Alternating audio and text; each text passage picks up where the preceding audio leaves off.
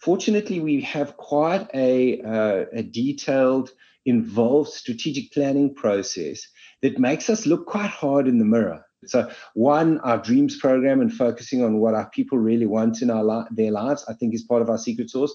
And number two, having a strategic planning process, and it's not the fanciest process, but it's an honest process where we really look at our strategy and what we're doing and decide as a team what we need to change.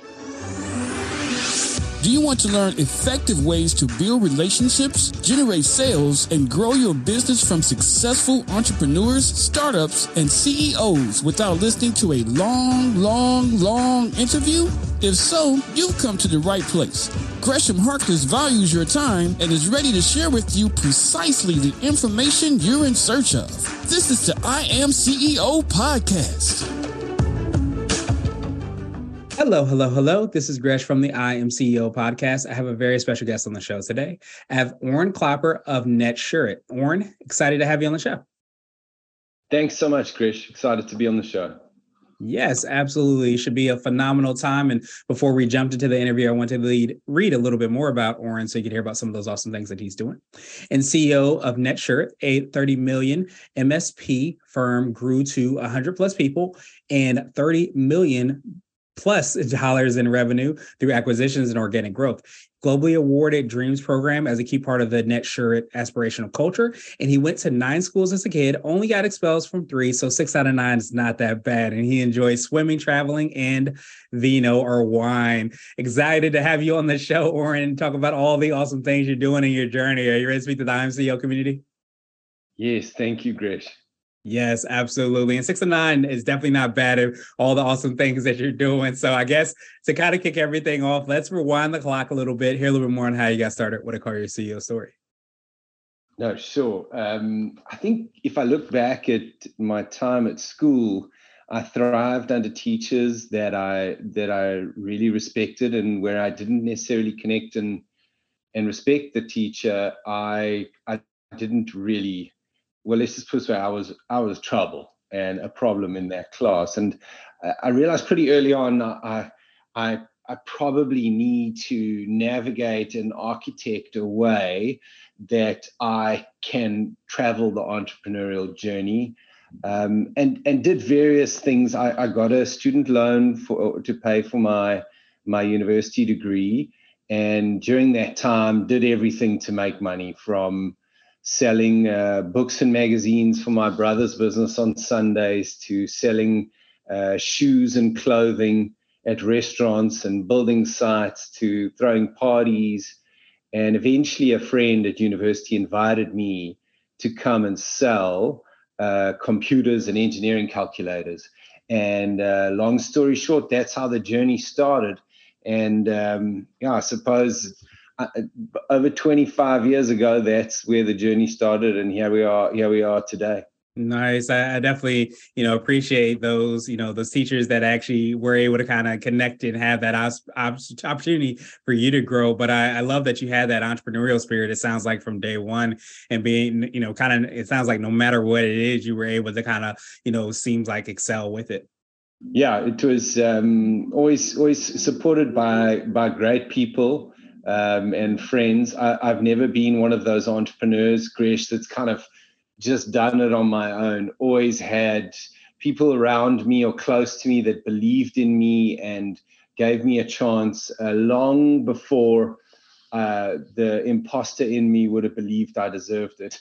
Yeah, I, I, appreciate you sharing that. And I think so many times when you see people with so much success, you, you don't see that imposter, you just see the highlights of all the things that they're doing. But I'm a big believer that a lot of times to reach certain altitudes, you have to have a great environment around you. I'm, I'm kind of biased in the sense that I don't feel like we go through this journey uh, alone. And especially when you reach success, I think there's at least some people that have sacrificed or done some things, even maybe hold the door open in some form, shape, or fashion for you to get to where you should be yeah, I have such a long list of people that I that I and it's kind of in my mind and just hearing you say that I, I almost think I actually need to just go and write all of them down that I want to thank and uh, just go through a full uh, gratitude exercise over time to make sure I explicitly thank the the immeasurable number of people that have that have helped me held a door open and given opportunities Awesome, awesome, awesome. So I wanted to drill down a little bit more, hear a little bit more about what you're doing with NetSure. Can you take us through like how you're serving your clients and making that impact? Yeah, sure.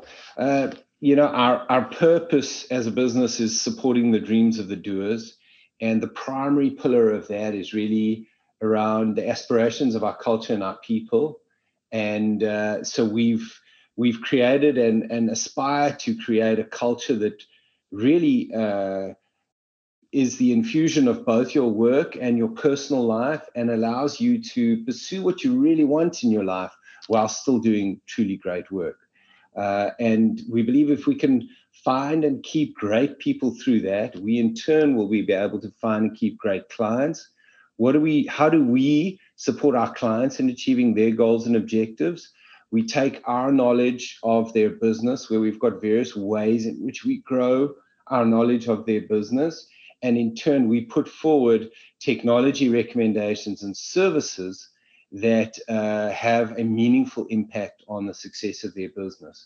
And uh, from a service perspective, there are three core services. One is our managed service, which is really a, uh, a monthly retainer that we are paid to look after their technology environment.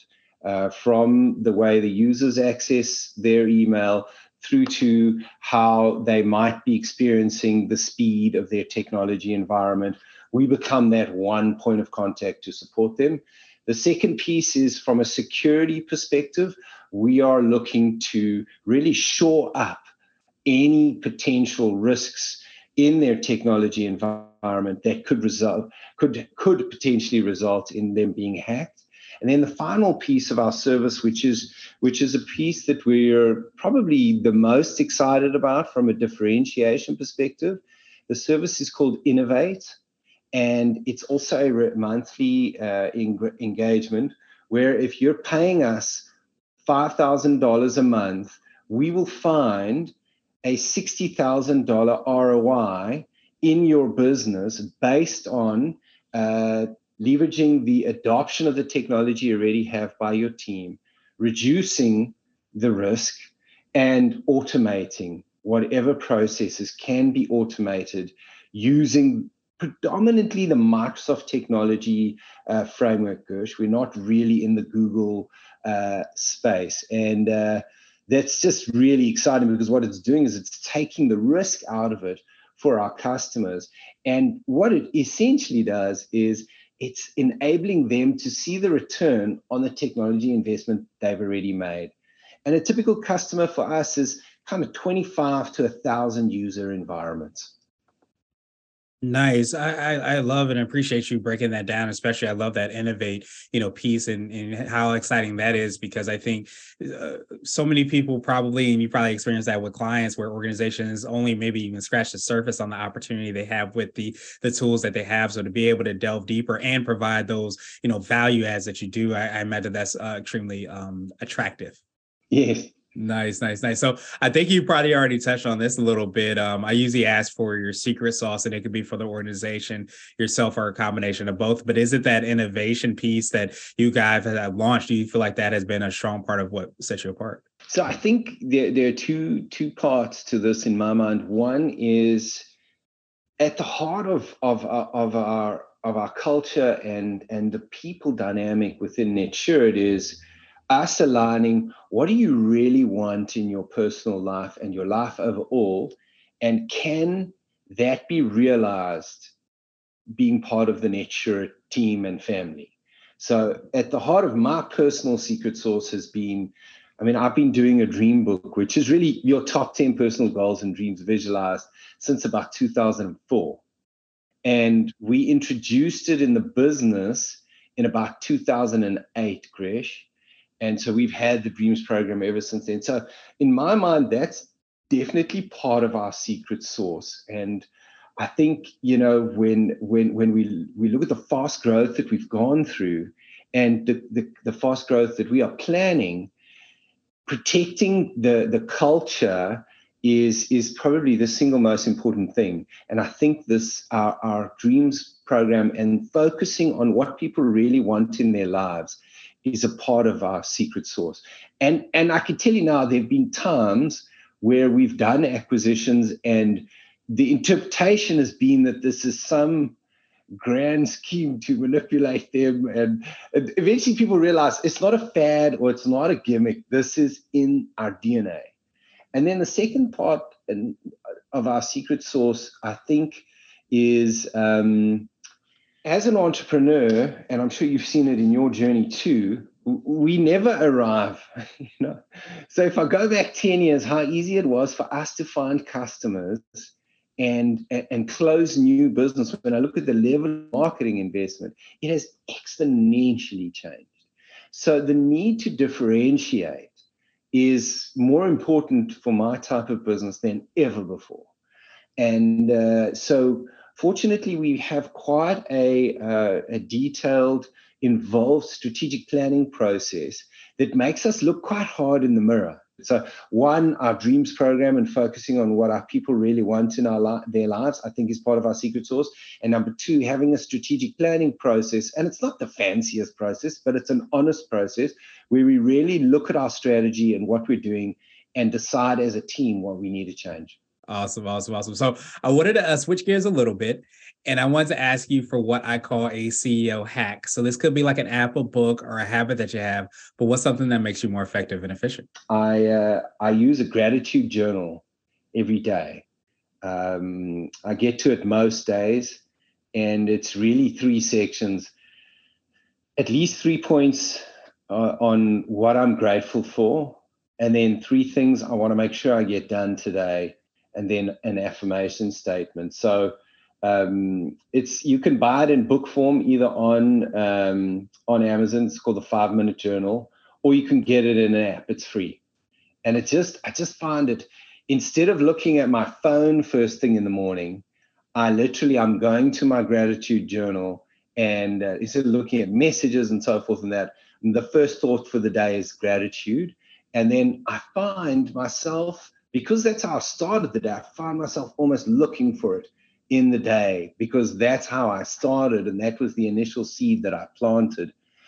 And then uh, the other one that is that is um, yeah that's really just uh, had a had a huge impact on me, and this might be less unique, but w- when I am when I'm meditating, whether it be five minutes or ten minutes or twenty minutes a day in the morning, particularly in the morning, the quality of my thinking and the quality of my listening is exponentially greater. Absolutely. So, would you consider that to be what I like to call a CEO nugget? A little bit more word of wisdom or piece of advice. It, it might be something you would tell your favorite business client, or you hop into a time machine, you might tell your young business self. Revised um, the way we show gratitude in publicly and uh, he broke it down into two categories. We kept the wow moments, but he came up with a new category, which is called Sawubona. So Sawubona in Zulu means I see you, and it's uh, and and I can tell you now, I literally looked at because we run our staff satisfaction survey every six months.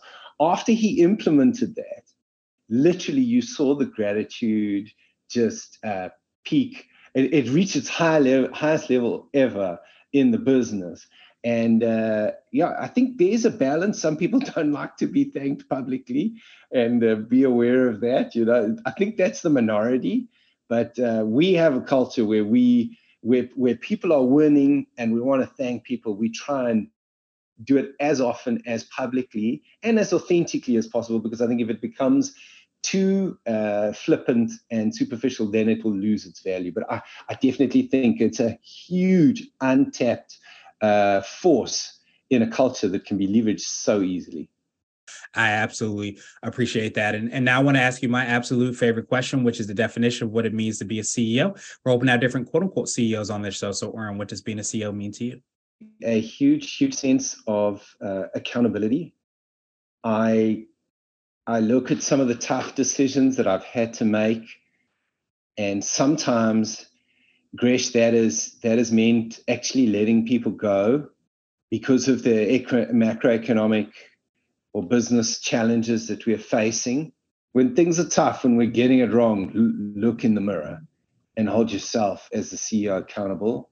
And when things are going really well, find someone to to really recognize and and and give and give credit. And I think finally, what does it mean to me to be a CEO? um, it feels like a massive honor and a privilege. Just the hugest, hugest honor and privilege Absolutely. Well, Orrin, truly appreciate that definition. Of course, I appreciate your time even more. So, what I want to do now is pass you the mic, so to speak, just to see if there's anything additional that you can let our readers and listeners know. And of course, how best people can get hold of you, find out about all the awesome things you and your team are working on. We offer a free uh, Innovate business automation assessment. You can text me on, on my mobile. I love responding, I'm very responsive. So, you can text me on uh, 917- 517 7763 and just include uh, Innovate Business Automation in that text, Innovate Business Automation. So I'll just read that 917 517 7763. Um, and yeah, just feel free to reach out to me on LinkedIn. Uh, and uh, yeah, Gresh, really appreciate the opportunity of uh, having me on your show today.